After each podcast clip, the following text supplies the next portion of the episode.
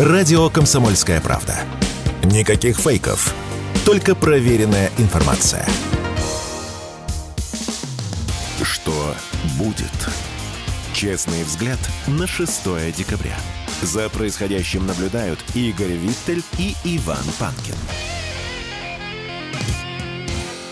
Продолжаем эфир. Приветствуем всех тех, кто к нам только что присоединился. Иван Панкин, Игорь Виттель в студии радио «Комсомольская правда». Не забывайте, что трансляция идет в YouTube, канал «Не Панкин».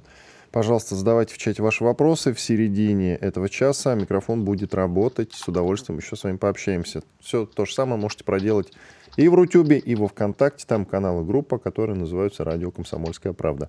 Замечательный подкаст-агрегатор подкаст.ру, телеграм-каналы Панкин, Виттель Реальность, Радио Комсомольская правда. Подписывайтесь и читайте, что вам больше по душе. Итак, а к нам присоединяется Михаил Ануфриенко, военный эксперт. Михаил Борисович, здрасте. Доброе утро, друзья.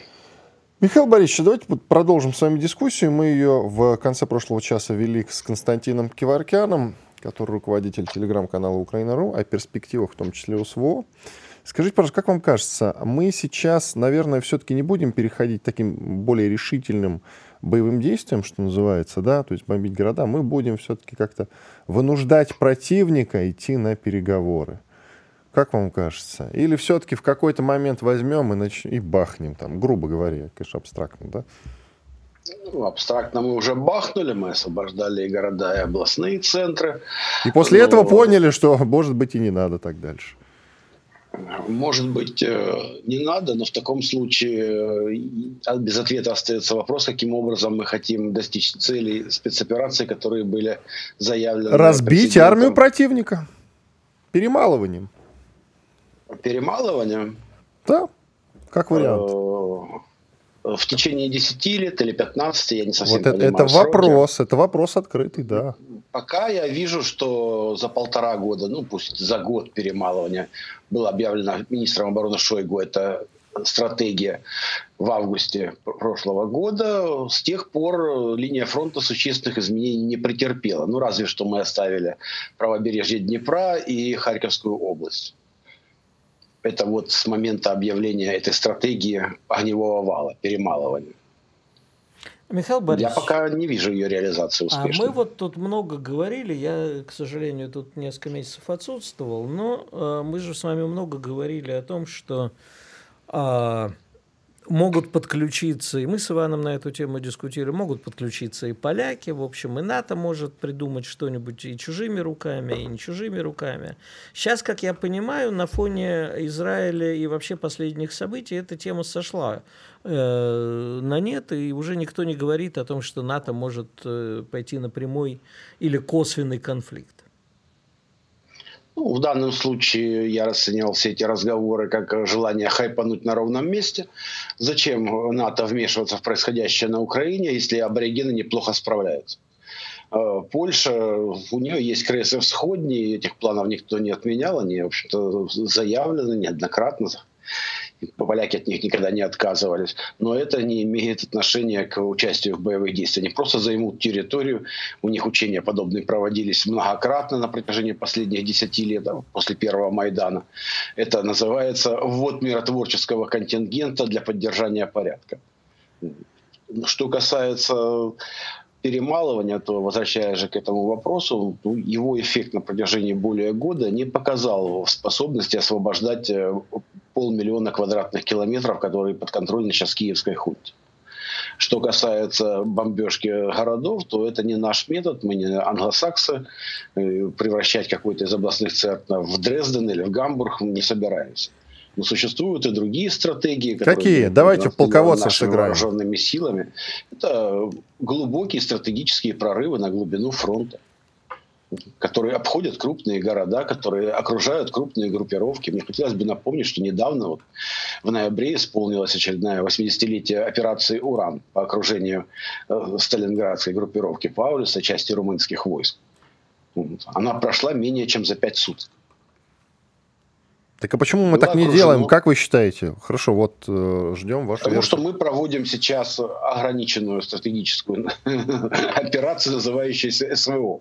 Но ее масштабы давно переросли те, которые предполагались изначально, что мы ограниченными силами за короткое время, как там, малой кровью, могучим ударом займем Киев и режим рухнет.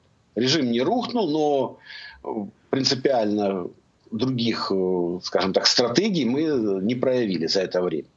Да, мы накапливаем резервы, да, у нас создается достаточно мощный кулак, но задействовать его можно не в огневом вале, который позволяет противнику за много месяцев создать э, на десяток-два километров западнее очередную линию обороны. А, и что было продемонстрировано все эти месяцы проведения спецоперации, а именно прорыв на глубину фронта. Почему это не делается? Ну, в принципе, сейчас, во время наступления этого полугодового на грабли войск хунты во время их стратегического наступа, вполне очевидно, у нас гибкая оборона себя прекрасно показала мы разгромили э, лучшие части, все подготовленные резервы. Сейчас поступают неподготовленные резервисты, мобилизованные, которых, э, как мы видим, во-первых, гребут на улицах, во-вторых, признают, что провал мобилизации там есть, данные засекречены теперь. После того, как Сумская, Сумской и Полтавский военкомы рассказали о том, что на 8 и 10% соответственно выполнен план мобилизации в этих областях. То есть западное оружие поступает в меньших объемах. То есть сейчас вот остается в декабре контракт на 2,1 миллиарда американцы поставят оружие. На следующий год у них есть еще из старых запасов 1,8 миллиарда. Это все. болгары, которые всегда следуют в фарватере американской политики, уже президент наложил вето на поставку 100 старых советских бронетранспортеров списанных. То есть действительно объемы помощи будут в зимой достаточно ограничены. Миллион снарядов уже по факту они не поставят. Это тоже понятно, поставят где-то процентов 40. Соответственно, вот эти два месяца у нас есть для подготовки более-менее решительного наступления. Наша армия зимой в состоянии наступать, это демонстрировали неоднократно. Тут, собственно говоря, вот это тот путь, по которому можно идти, максимально обескровив противника в гибкой обороне, выбив наиболее подготовленные части и значительную часть э, техники, поставленную Западом, добившись снарядного голода, переходить в решительное наступление. Вариантов таких есть достаточно. Можно посмотреть на карту Украины, оценить, что у нас две с половиной тысячи километров фронта, который мы уже применяли, начиная за границы Белоруссии, Польши и Украины на стыке и дальше по дуге. Какой из них предпочтительный, я уже несколько раз в свои предположения выдвигал. Ну, не вижу ничего невозможного в том, чтобы начинать наступление, скажем, на стыке э, Харькова и э, Сум. Можно от Теткина, можно от Суджи. Различные варианты, и там достаточно удобная география. То есть отрезать правобережье контролируемой киевской хунтой от левобережья, на котором находятся практически все вооруженные силы, и где идут все боевые действия на сегодняшний день, можно. Да, это стратегическая операция громадного масштаба, которая требует использования ну, не менее четверти миллиона человек на этом направлении. Но это позволяет действительно создать э, колоссальный котел. Вот, если перерезать те, тот десяток мостов и несколько дамб, которые ведут через Днепр на левобережье, то вся группировка, которая насчитывает порядка полумиллиона человек, из тех, кто на фронте, и тех, кто обеспечивает в ближнем тылу войска хунты, она окажется в мешке без возможности получать в достаточном количестве топлива, боеприпасы, личный состав. То есть это колоссальные проблемы. Если учесть, что мы не задействовали в полной мере всю фронтовую авиацию, которая у нас около 600 единиц, в том числе стратегическую бомбардировочную авиацию, то это вполне реально. А скажите, Михаил Борисович, я сейчас не призываю к этому, да, тут мне сейчас опять мой дорогой коллега обвинит в том, что я этот ястреб войны. Но тем, а я уже изменился в этом смысле, кстати. Но тем э, не менее, да, все-таки вот в этом перемалывании, к сожалению, гибнут и наши люди, и наши воины. А почему, вот знаете, мне кажется, что после того, что проводит Израиль в Газе, вообще мировой взгляд – Э, на все это поменялся, да, то есть люди уже спокойно смотрят на то, как полностью стирается с лица э, земли города, э, независимая страна. А, но, тем не менее, Израиль это мотивирует, но мы же как бы спасаем своих, мы имеем право на все. Мы этого не делаем, потому что мы гуманные или потому что мы не можем? Мы можем, у нас э, не применяется большая номенклатура боеприпасов, боеприпасы объемного взрыва, к примеру. Ну, то есть так или иначе, не доходя до ядерного оружия, мы можем применять очень и очень много. Просто действительно у нас несколько другие ценности, и то, что устраивает Израиль в Газе, не он это придумал. Напомню, как э, сбрасывали атомные бомбы на Хиросиму и Нагасаки без военной необходимости. Равно как и упоминаем э, уже ранее бомбежки, ковровые бомбардировки Дрездена и других городов. Это не единственный город, просто наиболее известный. Англосаксы их бомбили в, в, пух и прах. Ну, а до этого можно вспоминать подавление восстаний в Индии и что угодно другое. То есть там как раз вот это вырезание под корень всех, кто выше тележной оси, не проблема. Хотелось бы напомнить слова Марка Милли, он в то время как раз при подготовке стратегического наступа хунты на Грабля возглавлял Объединенный комитет начальников штабов, то есть угу. фактически э, американскую армию, определял стратегию. Он говорил тогда, это его слова, его цитирует Вашингтон-Пост, а не мы. Он говорил о том, что диверсионные группы киевского режима должны действовать на территории России таким образом, чтобы ни один русский не мог лечь спать без мысли о том, что ему к утру не отрежут голову. Да, перережут о чем голову. мы говорим? Да. да. Давайте паузу было, сделаем. было. Михаил Борисович, паузу сделаем. Через две минуты продолжим. Михаил Нуфриенко, военный эксперт, Иван Панкин и Игорь Виттель в студии. Все программы радио «Комсомольская правда» вы можете найти на Яндекс Музыке. Ищите раздел вашей любимой передачи и подписывайтесь, чтобы не пропустить новый выпуск. Радио КП на Яндекс Музыке. Это удобно, просто и всегда интересно. Что будет? Честный взгляд на 6 декабря. За происходящим наблюдают Игорь Виттель и Иван Панкин. Да, Панкин Виттель и Михаил Нуфриенко, военный эксперт. Михаил Борисович, вчера громкая история прокатилась по лучшим телеграм-домам. Азербайджан, сообщалось, клепает снаряды для ВСУ. Значит, э, снимок с изображением украинского военкора по фамилии Бачкала из каких-то цехов, которые якобы относятся к азербайджанской военной компании «Палладиум», закинул в сеть телеканал RTVI. Этот самый военкор Бачкала написал, что это 122-миллиметровые снаряды, которые клепаются специально для ВСУ, и намекнул на то, что а, он находится вот в цехе вот этого самого палладиума, и где-то на территории страны партнера Киева. Вот такая вот довольно загадочная история. Не уточняла, что Азербайджан, но все сделали вывод, так как Палладиум, азербайджанская компания, значит, это Азербайджан, и он поставляет, значит, снаряды 122-миллиметровые, что любопытно, не 155-миллиметровые натовские, для ВСУ. Вообще, потом, правда, вы знаете, вышло небольшое опровержение уже от некой, сейчас скажу, компании в Азербайджане, агентству, вот агентство по развитию медиа Азербайджана – назвала эту инфу фейком. Как вам вообще вся эта история? Ну, на самом деле информационную войну никто не отменял. И даже не ставя под сомнение вот, заявление этого специалиста, хотя на фотографии четко определено, что это таки Азербайджан, там есть соответствующие вывески видны. Э, суть в другом. Не секрет, что страны мир занявшие однозначно нашу или не нашу сторону, э, сидят на двух стульях. Я вполне допускаю, что Азербайджан может что-то поставлять киевскому режиму. Ну, скажем, Нет, они поставляют гуманитарку, они открыто об этом ну, говорят. Даже оружие. Даже оружие. Знаете, это проблема наших дипломатов и торгов, которые идут с каждой страной. Что вот мы вам можем дать для того, чтобы вы этого не делали. Яркий пример Турция, которая не в пример Азербайджану, гонит те же самые Байрактары, Кипри, бронемашины, много чего она поставляет киевской хунте. Но при этом на Западе с возмущением пишут, что в 2023 году объемы продажи России, Турции товаров двойного назначения выросли десятикратно. То есть Эрдогану ничто не мешает и тем, и тем, и нашим, и вашим. Это будет продолжаться. Э, собственно, вот эти качели, они никуда не денутся. И сколько бы у нас возмущенно не писали, а вот эти дают там что-то. Дают. Китайцы тоже дают, только меньше. И все меньше и меньше. То есть мы успешно работаем с Китаем. Это вопросы уже к нашему МИДу, к нашим спецслужбам, но в основном к дипломатам.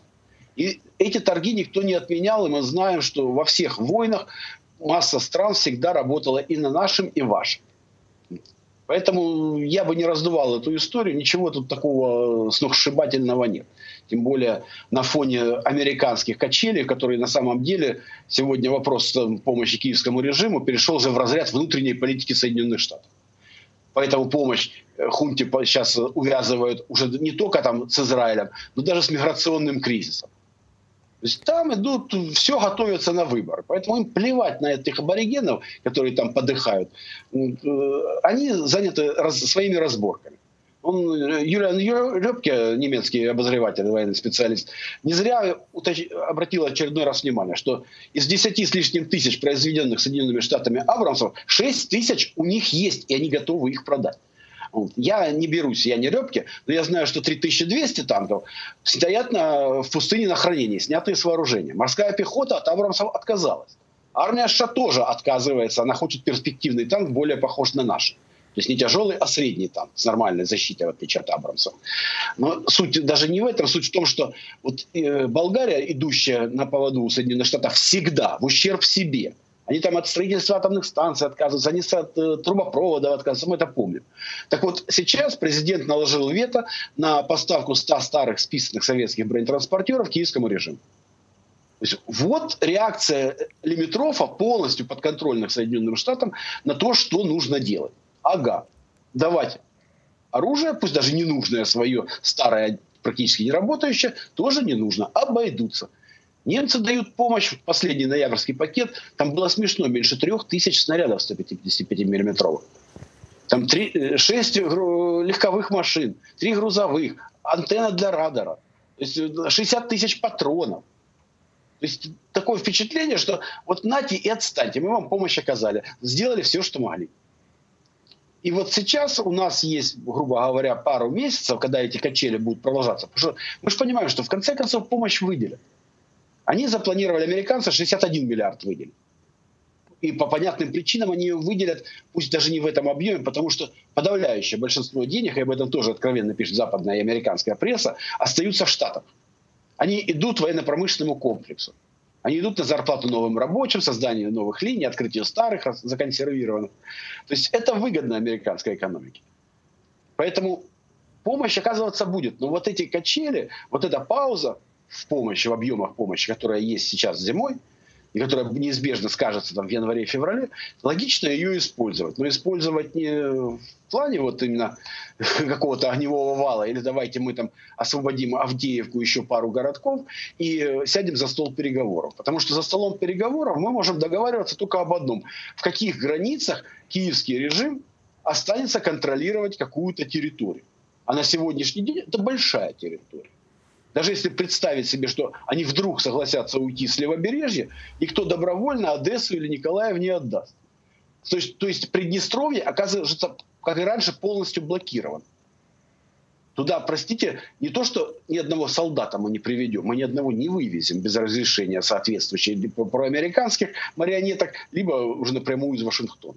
Это только одна из проблем. Я уже не говорю о том, что ничего не изменится принципиально, потому что э, Точно так же останется территория, на которой Соединенные Штаты могут спокойно местных аборигенов накачивать оружием и готовить к будущей войне. Ни за что не вписываясь, ни за что не отвечая, потому что местные аборигены. Они хотят освободить Крым. Вернуть себе Донбасс и все прочее. Ну, ради бога, а мы тут ни при чем. Вот точно так же, как они ведут себя с Тайванем. Это большая проблема, которая никуда не денется. И надо учесть, что любое подобное деление территории между нашей и не нашей сведется к тому, что американцам будет просто дешевле. Знаете, им не нужно будет содержать население и режим на более чем полумиллионе квадратных километров, они там 100 тысяч будут контролировать и какие-нибудь 8 миллионов человек. И скажут, да слава богу, нам это дешевле. Несложно подсчитать, что для содержания такой территории полного, полностью от и до достаточно 60-80 миллиардов долларов ежегодно. Они повесят эти деньги на МВФ, на Всемирный банк, на своих европейских халуев, ну и немножко на себя для э, развития своего ВПК. О чем договариваться? Минск-1-2 превратится в Минск-22. Мы вроде бы уже убедились, к чему это приводит. Поэтому вот эту паузу, неизбежно возникшую в помощи киевской хунте, надо использовать именно для серьезных, существенных изменений положения на фронте. Когда противник может сидеть в обороне долго, но в таком случае он сдохнет от голода, в том числе и от э, недостатка боеприпасов, оружия и всего прочего. Минск-22 звучит как уловка 22, знаменитая книга. Ну, кстати, ну, как вариант. Я уточню, коллеги, специально на сайте этого самого Палладиума, азербайджанской военной компании, уточняется, вот там есть список партнеров, и там э, конечно же, фигурирует Укроборонпром, но и Рособоронэкспорт тоже фигурирует. Ласковая теля двух маток сосет. Ну да. А 122-миллиметровые снаряды, я думал, что просто Украина воюет по натовским стандартам, и там 155, 155 а 122-миллиметровые они для чего? Нет, ну у них же есть и наши акации, гвоздика, никто их не отменял, они еще не выбиты полностью, количество их достаточно велико, и противник применяет 100-миллиметровые рапиры и многое другое. Здесь, к сожалению, так или иначе, он будет нуждаться в этих снарядах еще длительное время, потому что, ну, вы понимаете, тысячи стволов выбить э, сразу все и под ноль невозможно. Они остаются, да, плохонькие, да, со изношенными стволами, да, попадающие не всегда в стену сарая, но тем не менее. Спасибо большое. Михаил Нуфриенко, военный эксперт, был с нами на связи. Благодарим. Отбивочку дайте, пожалуйста. Что будет? Ну, что-то там где-то в комментах что-то да, интересное в комментах, для себя заметил. Э, да, и вопреки нашей с тобой традиции, обычаю не тянуть тему из одного куска в другой, но там в комментах написали, а вот на Украине слово пацана смотрит, и ему очень нравится. Так я могу объяснить, почему нравится. Давай напомним по порядку, Игорь, да. что мы обсуждали сегодня сериал «Слово пацана», который сейчас, э, как говорят, некоторые хотят запретить за идеализацию уличной, ну, молодежной, разумеется, преступности. Или переснять, э, уже говорят, Уже, да, забрасывают серию. фейк, что прямо сейчас Жора Крыжовников, который режиссер, экстренно переснимает под давлением запретителей последнюю серию, что невозможно, ну, просто вот э, по, э, по любым, я не ну, знаю, мы, слушай, там, срокам мы и так до сих далее. пор не последнюю серию прямого, последнего министра так и не увидели, которую нам был обещан. Я просто хочу сказать, что почему на Украине нравится. Потому что чушпанам всегда нравится отождествлять себя с пацанами. Вот они видят крутых пацанов и хотят быть такими же. А на самом деле чушпаны чушпанами. Ты знаешь, что... Но я не буду походя оскорблять Я понял, но два народ. года назад, конечно, два года назад Олег Сенцов, если ты помнишь такого да. террориста, который сидел э, в наших застенках, мы зачем-то его обменяли, потом крымского террориста типа этого, режиссер. типа режиссер, да, которого многие хвалили, снял фильм «Носорик», то есть «Носорог», и как раз про 90-е там, правда, на Украине. Ты знаешь, на Стокгольмском кинофестивале он даже победил, а в Венеции его похвалили. Такие Фига дела. Себе. Увы, да. Иван Панкин, Игорь Виттель, большой перерыв, микрофоны будут работать. «Комсомольская правда». Радио, которое не оставит вас равнодушным. Что будет? Честный взгляд на 6 декабря. За происходящим наблюдают Игорь Виттель и Иван Панкин. Продолжаем эфир Иван Панкин и Игорь Виттель в студии радио «Комсомольская правда». К нам присоединяется Михаил Хазин, известный экономист. Михаил Леонидович, здравствуйте. Здрасте. Здравствуй. Здравствуй, Михаил Леонидович. Я вернулся к тебе. Скажи, это Виттель. Да, я, а, а то я не вижу. А я же не знаю, видишь случай, ты или, да. или нет. На всякий случай. Скажи, пожалуйста, вот э, мы э, с Иваном тут э, долго обсуждали, что то, что происходит в последнее время, оно описывается одной фразой. А что, так можно было? Так вот, те политические события, которые произошли, в том числе Израиль и так далее, вот Венесуэла в последнее время выступает, а, Дает ли сигнал э, неким экономистам, что попробовать то, чего раньше не пробовали? Никогда такого не было. И вдруг, да. Ну нет, ну вдруг, знаешь, как в старом анекдоте, вы знаете, говорит, у меня в результате куры рэбы все померли. Говорят, ну вам жалко, еще было много интересных идей. Да, именно так, да. Вот, к сожалению, я вот, видишь, у меня тут вот очки, соответственно, косо стоят. Значит, смотри. В нашем возрасте это уже нормально, когда косо стоят. Ладно, Коса ладно. стоит? Ладно, ладно. Знаешь, как это? Старики потому так любят давать добрые советы, что уже не могут показывать дурных примеров. Я вот сильно подозреваю, что у тебя по части дурных примеров все хорошо. Ладно. Вообще-то ЛГБТ признали экстремистским это здесь при чем? ЛГБТ. На, на всякий случай. Это Просто. как бы я бы на вашем месте бы задумался, чтобы что-то... Если эта мысль вам первой лезет в голову... Так а мы с самого начала сегодняшнего эфира об этом задумываемся. А, да. Ладно, Миш, на вопрос-то ответь. Я, я, я сейчас отвечу на вопрос. Да? Значит, смотри, а, в чем штука. А, я четыре года тому назад завел себе такой жанр обзоры фонда Хазина. Макроэкономические. Ровно для того, чтобы объяснять, что э, не работают старые методы и что участники процессов для того, чтобы обманывать и окружающих, и что самое страшное себя, начинают целенаправленно искажать статистику. Есть это крайне опасное дело. Потому что оно ну, как бы не дает возможности разбираться, что к чему. А, с точки зрения действий, ну я вот смотри, да, отказ от либеральной финансовой политики, снижение ставки, у нас уже было. Эту операцию проделывал Виктор Владимирович Геращенко – и в результате получил темп роста 12-15 в год в начале 2000-х.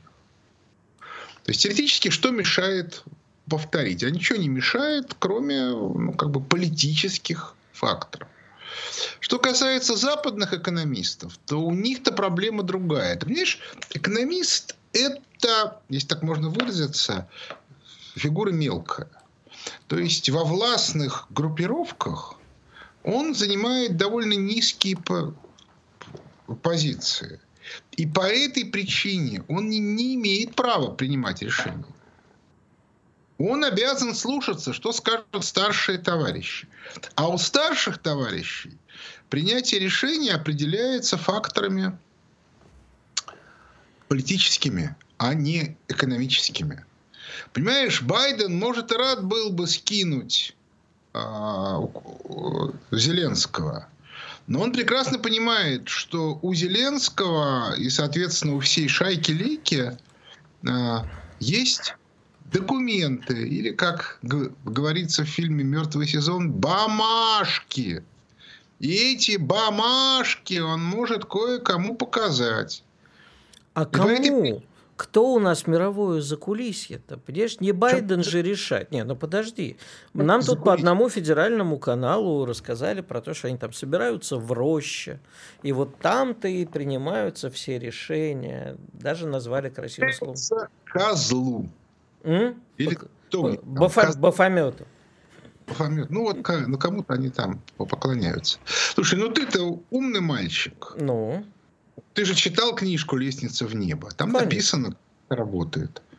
Вот. Поэтому что там? Они, безусловно, поклоняются козлу, но делают они это не потому, что они любят козла, а потому что э, не, э, как бы совместные ритуалы сплачивают. Это командные игры. Знаешь, вот сейчас все корпорации... Тимбилдинг. Тимбилдинг, да. Вот это тимбилдинг. Их.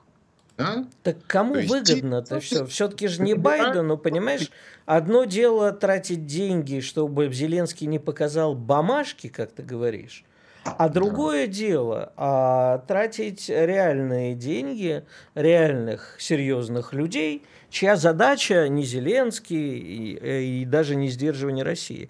А, хотя, может, в дальней перспективе да. А заработать, может быть, и на сдерживание России так они зарабатывают. Угу. У тебя серьезные люди имеют доступ к бюджету. И получают из него большие деньги. Механизм, как они получают, отдельная тема. Из бюджета, из Федерального резерва и так далее. И вот ты им начинаешь говорить, ребята, политика, которую проводит ФРС, неправильная. И прежде всего нужно прекратить, чтобы действовали те механизмы, по которым вы получаете денежки. У них у всех немедленный вопрос сразу же возникает, абсолютно естественный. Дгужок! А не хочешь ли ты сделать так, чтобы эти денежки, которые сегодня получаем мы, начали бы получать другие дяденьки? Тогда тебя надо немедленно истребить. Да нет же, я, за, я же за дело болею. Ты, то есть все за деньги, а ты за дело. Больной, что ли, в психушку? Ну, так к чему ну, это сейчас приведет в мире? Понимаешь? Э... Качается одним и тем же. Начинается большой бенз. Он уже начинается. Вот угу. уже прям... Как выглядеть-то будет? Слушай, вот это вопрос сложный, потому что тут очень, очень важен субъективный фактор. Ну, грубо говоря, они сами обрушат рынок, и тогда ситуация будет немножко под контролем. Или, соответственно, он обрушится сам собой, тогда она будет немножко менее под контролем. Тут будет войнушка туда-сюда. Вот англичане очередную бяку подложили Соединенным Штатам Америки. В Венесуэле ты имеешь в виду? Ну, конечно, естественно. Ты пойми, Венесуэла сейчас захватит Гаян. Зачем это Мадуре, это отдельная тема. Я думаю, англичане ему объяснили, да, что он получит. И американцы окажутся в идиотской ситуации. Или они должны наложить на Мадуру снова санкции, и тогда резко подскакивают цены в Соединенных Штатах Америки. Это для Байдена ну, просто катастрофа. Это один вариант. Вариант другой, они должны от, а, откладывать санкции, снимать санкции с, с России. То, что Рабинович или крестик снимите, или трусы наденьте. Ну, нельзя, да, за одни и те же действия на одних налагать санкции, на других не налагать. Они, к слову сказать, уже Израилю объяснили. Ребята, да, ни, соответственно, территории, ни месторождений вы не получите. Мы не будем на вас накладывать санкции за то, что вы воюете с Хамасом, хотя могут быть проблемы за, давай прямо скажем, за геноцид мирных жителей. Угу. Но У тебя вас... сегодня твоя казацкая часть берет верх над еврейской, как я понимаю. Прости, но то, что делает Израиль... Я с тобой абсолютно согласен. А в чем проблема? Ну, просто я так уточняю. Да. Не, ну просто, Игорь, ну надо как бы смотреть на жизнь трезво, да? То есть, понимаешь, с точки зрения Израиля, я его очень хорошо понимаю. Если бы я был израильский начальник, я бы тоже бы думал бы, а не взять ли мне газу, как землю, и, соответственно, шельф. В идеале для этого нужно что сделать? Нужно вот эти два с половиной миллиона человек выселить куда? В Иорданию и в Египет. Да, и все будут счастливы. Нет, не, не будут, потому что ни Египту, ни Иордании такое счастье не нужно. Я зуб тебе даю, что наши британские друзья израильскому руководству намекали, ребята, мы уже договорились. А потом выяснилось, что Израиль кинули. И теперь Израиль находится в идиотской ситуации. Что он сейчас говорит? На маленькой территории, где проживает 2,5 миллиона человек, нужно полностью ликвидировать, во-первых, Хамас. Как ты его будешь ликвидировать? Как ты отличишь, как каждый из этих двух с половиной миллионов человек, он сочувствует Хамасу или не сочувствует? Никак. Это... Тотальный геноцид они это и заявляли с самого начала о, значит, нужно убить 2,5 миллиона человек. Перебор, понимаешь? Вот как думаешь, если бы они убили 150 тысяч человек, может быть, им бы и простили. 2,5 миллиона не простят. Вот они это точно понимают, понимаешь? Поэтому их подставили очень качественно. Вот. вот я тебе хочу сказать, что сейчас это вот такого рода подставы и такого рода действия начинаются очень активно.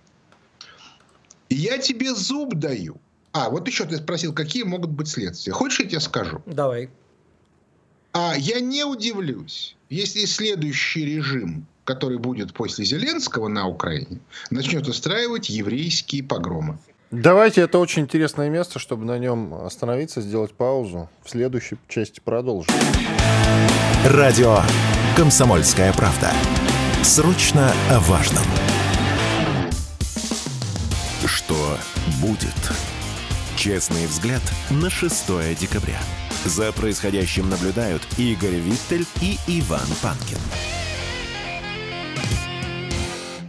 И известный экономист Михаил Хазин. Михаил Леонидович, вы вот как раз остановились на очень интересном месте, что следующий глава или следующие украинские элиты начнут еврейские погромы там на Украине. И тут Панкин оживился. Нельзя ли эту практику перенести в студию? У меня есть закрытый телеграм-канал, в нем есть постоянно действующий чат, все обсуждения этой животрепещущей и чрезвычайно интересной темы там подписывайтесь. А, то есть в эфире вы не хотите, да, поделиться? Ну, зачем же деталями? Послушай, зачем же Михаил Леонидовичу терять деньги? Закрытый, значит, платный. Не, ну хотя бы спойлер-то какой-то надо дать все равно. Погромы Нет. будут, как было сказано в известном фильме. Тему еврейские погромы обсуждаем в закрытом телеграм-канале, потому что иначе набегут разные люди. Мы не будем дразнить Ах, вот оно что. Миша, ты мой кумир, конечно. Монетизировать тему еврейских погромов до этого даже я не мог дойти. Даже я? О чем ты говоришь? А как ты хочешь? А что ты хочешь с ними делать? Прости, пожалуйста. Границ. Если эту тему обсуждать, э, так сказать, в публичном доступе, да еще в открытом чате, у тебя набежит такое количество жуликов, прохвостов, прохиндеев и прочих, э, я совершенно не собираюсь их бесплатно кормить. Это Тут есть интересное заявление от глобального немножко к частному. Давайте. Бывший министр экономического развития Улюкаев заявил, что вряд ли мог бы противостоять внешним шокам лучше, чем Набиулина. Набиулина недавно оказалась на обложке американского издания «Политико», где попала в рейтинг как разрушитель года. Причем, насколько я понимаю, с такой позитивной коннотацией, не с отрицательной. Разрушитель – это неправильный перевод. Я не считаю целесообразным и интересным обсуждать Набиуль. С ней уже все понятно. Уже столько раз обсуждали, что эта тема ну, как бы интереса не вызывает. Ска- скажи, э, все-таки чуть ближе к земле, все эти игры э, верхов нашего слушателя, зрителя волнуют очень мало. А волнует, будет ли нам большой бабабумс э, по карману, э, пора ли запасаться гречкой, тушенкой, э, золотыми зубами, серебром, там чем еще. Слушай, ну, знаешь, золотые зубы опасны тем, что их довольно легко снимать. Угу. В том Э, как это? Это не твой зуб и даже не, не мой зуб, это его зуб. у нас, с тобой, у нас с тобой сегодня день обмена цитатами из советского кино. Да, совершенно верно. Так вот, по этой причине я тебе могу сказать следующее, что иметь запас э, эм, 2-3 дня, 2 недели гречки, это никогда не мешало. Но вот тебя занесло снегом, прости. Меня? Вот тут вот, например, ну, в городе Мюнхене, да, занесло самолеты и, кстати, и поезда занесло тоже. И автобаннеры тоже занесло. Вот. И, соответственно, поэтому машинки не ездили. А, и в магазинах еду поэтому не доставляли. И вещь вполне себе по полезная. Да, сухое молоко, а, Но все-таки давай это это понятно, что какие-то запасы всегда нужны. Я про то, что а ждать ли нам серьезного экономического кризиса? У нас я не вижу для этого оснований. Ну, то есть, если только разве что Набиулина устроит, ну, совсем уже что-то запредельное. Например, это... подскажи. А, Набиулину неинтересно обсуждать, Михаил Леонидович сказал. Нет, ну подожди, ей интересно подсказать. Что она делает, а как бы что она может сделать, это отдельная тема. Ну, например, закроет все банки одновременно. Вот. Ну, это, конечно, такая штука запредельная, да, но теоретически она принципе, возможно. Кстати, между прочим, э, ее друзья в августе 98 -го года именно это и сделали. Так что, кто знает, кто знает. Но речь-то идет о другом. Речь идет о том, что Россия, с моей точки зрения, находится на пороге совершенно колоссального экономического рывка. Ничего и себе. Как, как только произойдет отказ от либеральной экономической политики, мы этот рывок получим. А мы его уже увидели, на самом деле, в начале года, когда на фоне всего вот этого вот санкций, войны, э, значит, разных неприятностей, начался экономический рост. Это как раз типичная совершенно картина в ситуации, когда у нас, а, когда в а, стране нехватка денег. То есть э, недомонетизированная экономика. Вы, вы туда чуть-чуть вкинули, и сразу экономика как вот как на, на дрожжах. Да? Ну, представьте себе, у вас есть э, тесто, у вас туда насыпаны сухие дрожжи, нет воды. Вы туда воды чуть-чуть кинули, это сразу бабах, но надо бы еще чуть-чуть долить. Вместо этого воду снова стали убирать. А вот. Поэтому я думаю, что все у нас будет хорошо. Вот Более на этой... того, с точки зрения безопасности мы будем самой безопасной страной в мире. Ну, ну, ну, ну может быть, разве что еще Япония с нами может сравниться. Спасибо. На этой позитивной ноте, я думаю, самое время закончить разговор. Михаил Леонидович, рекомендую ваш телеграм-канал, открытый и закрытый. Пожалуйста, друзья, подписывайтесь. Михаил Хазин, известный экономист. Отбивочку дайте, пожалуйста. Что будет?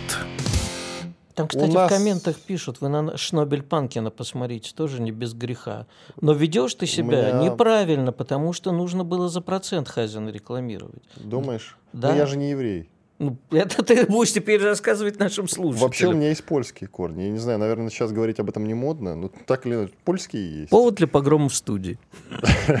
Польские? Дайте еще раз отбивку, пожалуйста. А, у нас уже убежал звукорежиссер, а что бы ему нужны?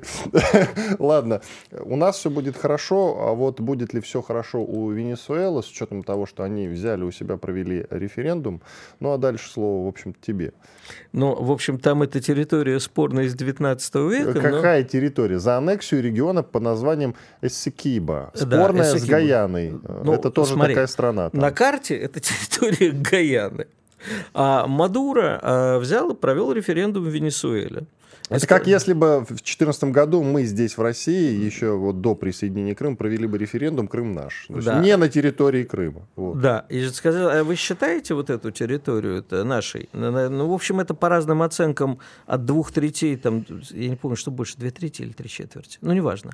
Короче, это вот примерно такой кусок территории Гаяны. А самое главное, что он невероятно богат э, всякими разными, и там громадные запасы нефти. Мало того, что Венесуэла обладает э, чудовищными запасами.